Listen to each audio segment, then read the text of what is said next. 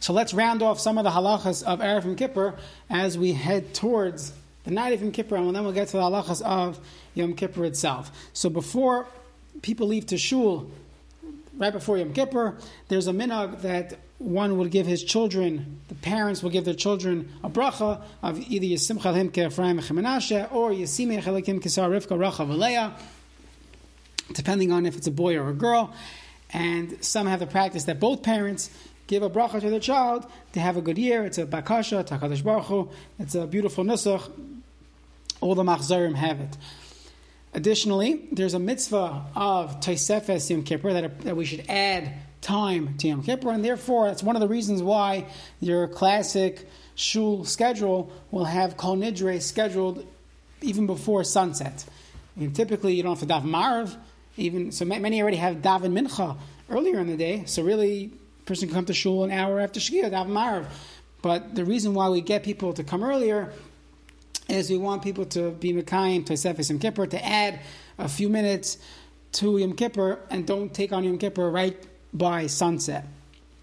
In general, women uh, do Tosefes Yom Kippur when they light candles. So if a man is lighting candles, he could already accept that. Although if you're driving to shul, so you should not accept Yom Kippur at that point. But we assume that at the start of Kol Nidre, we all accept to uh, to take upon Yom Kippur, and at that point one cannot eat anymore, and obviously you cannot do malacha, you cannot do any of the malachas that you cannot do on Yom Kippur. The Chayei Adam brings, he actually authored the tefillah of Zaka, tefillah Zaka. It's brought down in all the Machzarim. It's actually the Chayei Adam in Klal Kuf Mamdal. Towards the end, he just goes off. After Kol Nidre, he says to say it, Yibon Halamim. So many have the minute to say it before Kol Nidre, as you typically do not have time in Shul to say it after Kol Nidre. So many come to shul early. They'll come early and they'll say Tfilah Zaka. There is a change in the Nusach. The Chafetz Chaim, when he brings this down, he he thought that we should take one of the paragraphs at the end, which is which basically says that a person is saying Amoichel people. So he says instead of leaving this till the end, where you might not get to it. It's a bunch. Of, it's, it's a bunch of paragraphs, a couple pages of of davening. You might not get to it. You might have to catch up to the to the to the tzibor. So he says it's better to say that part in middle of tefillah zaka to announce that a person is moichel everyone that might have done something wrong to them. If someone has an exception to this, so you, should verbalize it, or it talks about it, there's a certain financial consideration. Let's say a person owes you money, and it, you don't want to be Meichel because if you're Meichel a pet and the person doesn't owe you money anymore, so halachically, you don't want to be Meichel. So there's a clause for that, that the things that I could get back in a bezdin or that I could try to get my money back, so I'm not Meichel him for that. One could actually say something that I'm Meichel the Avla, that let's say a person stole money from you, so you could say I'm I, I don't want any harm to befall him. I'm Meichel the, the Chet, but I still want my money back. I still want that account uh, receivable. So I'm not Michael Moichel believe Shalem really, or you're Moichel somewhat. You just don't want your friend to, to go to, uh, to, to be put in the Sifrei Mason. Although at the end of the day, if a person owes someone money, and rightfully so, he has to pay him back. If you don't pay him back, that itself is a chet, and if a person does owe people money, so you should you should pay back. So there's a minog that we wear a talis at night. Typically, we do not wear a talis at night. There are some Hasidim that every Friday night they wear a talis, but typically we do not wear talis, uh, our talis at night, except for Yom Kippur. So some say some type of we're trying to be like the Malachim and we're dressed in uh, dressed in white. There are various reasons brought down why we wear a talis for not even Kippur. However, the Poskim say that although the minig is to wear a talis at night, one should not make a bracha on their talis at night just like all year round. There's a machlekes, Rishonim, the Rosh, and the Rambam, if one is chayiv to wear tzitzis at night. Say, does that mean prat laila that there is no mitzvah of wearing tzitzis at night, or does that mean it's only talking about pajamas, things that typically are worn at night do not need tzitzis? Machlekes, Rambam, and the Rosh, and therefore we say do not make a bracha when a person wears talis or tzitzis at night. So one of the reasons why again, one of the reasons why Kol Nidre is early, so that people come early to shul and make a bracha on their talis before Shkia. What if a person comes late, or they forgot to put on their talis until after Shkia, until after sunset? So the Magen Avram says that still, if it's still not too dark, you could still make a bracha on the talis. Why is that? So first of all, it's a suffix anyways if Shkia is the start of night. Perhaps you know, night is really Chavim. I mean, everyone agrees night is Chavim, but the Machlaikas would be when, what's been Ashmashas. So in general, you have a suffix.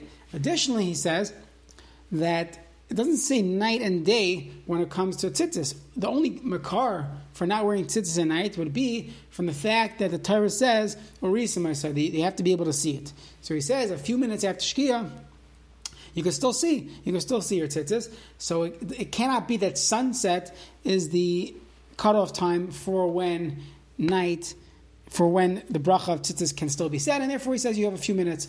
So if you come late to shul, as long as it's not dark outside, according to the Magen Avram, it's quoted by the Mishnah Berurah in Hilchos a person is still allowed to say a bracha on their talis. There's a minog to wear a kittel that all uh, married in, in uh, Ashkenazi circles, all the married men, they wear a kittel on Yom Kippur. A couple reasons brought down. The Mishnah brings the Chayla brings down because we are like Mason that we're dressed in a certain certain garments like dead people. Some bring down that we're like the Malachim, dressed like that. Different different reasons brought down. There's a minog amongst the in the yeshiva world that a that a chassan, or not a chassan really, but someone who's in Shana Rishona, recently getting married, they do not wear a kittel. So it's very difficult to find the makar for this.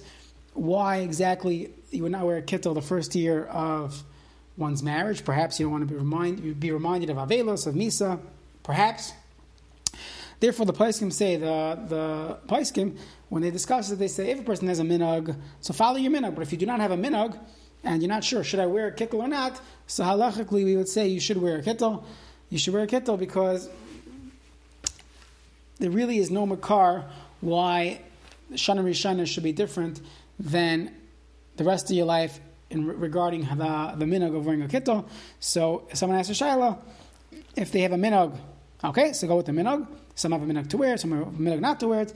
If you do not have a minog, so then if you don't have a minog not to wear the kittel, one should wear a kittel even during the first year of their marriage. Okay.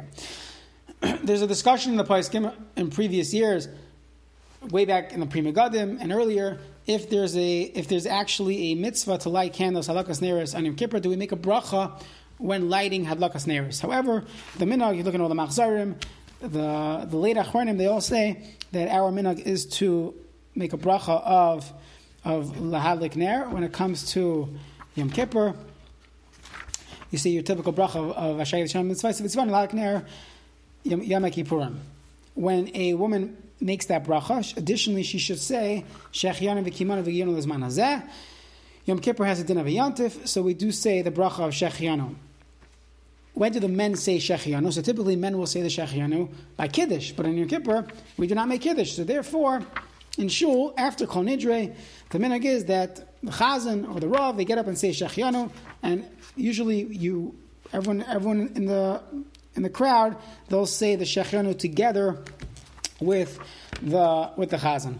If a person is, if a man is lighting candles on his own, so some say he could say Shechianu then, even though he's going to be doing malacha later on, it's still part of the part of the yontif. You can still say shechianu, although the minhag is to still just to wait until you say it uh, in shul. Okay, there's a minhag uh, to say kol nidre.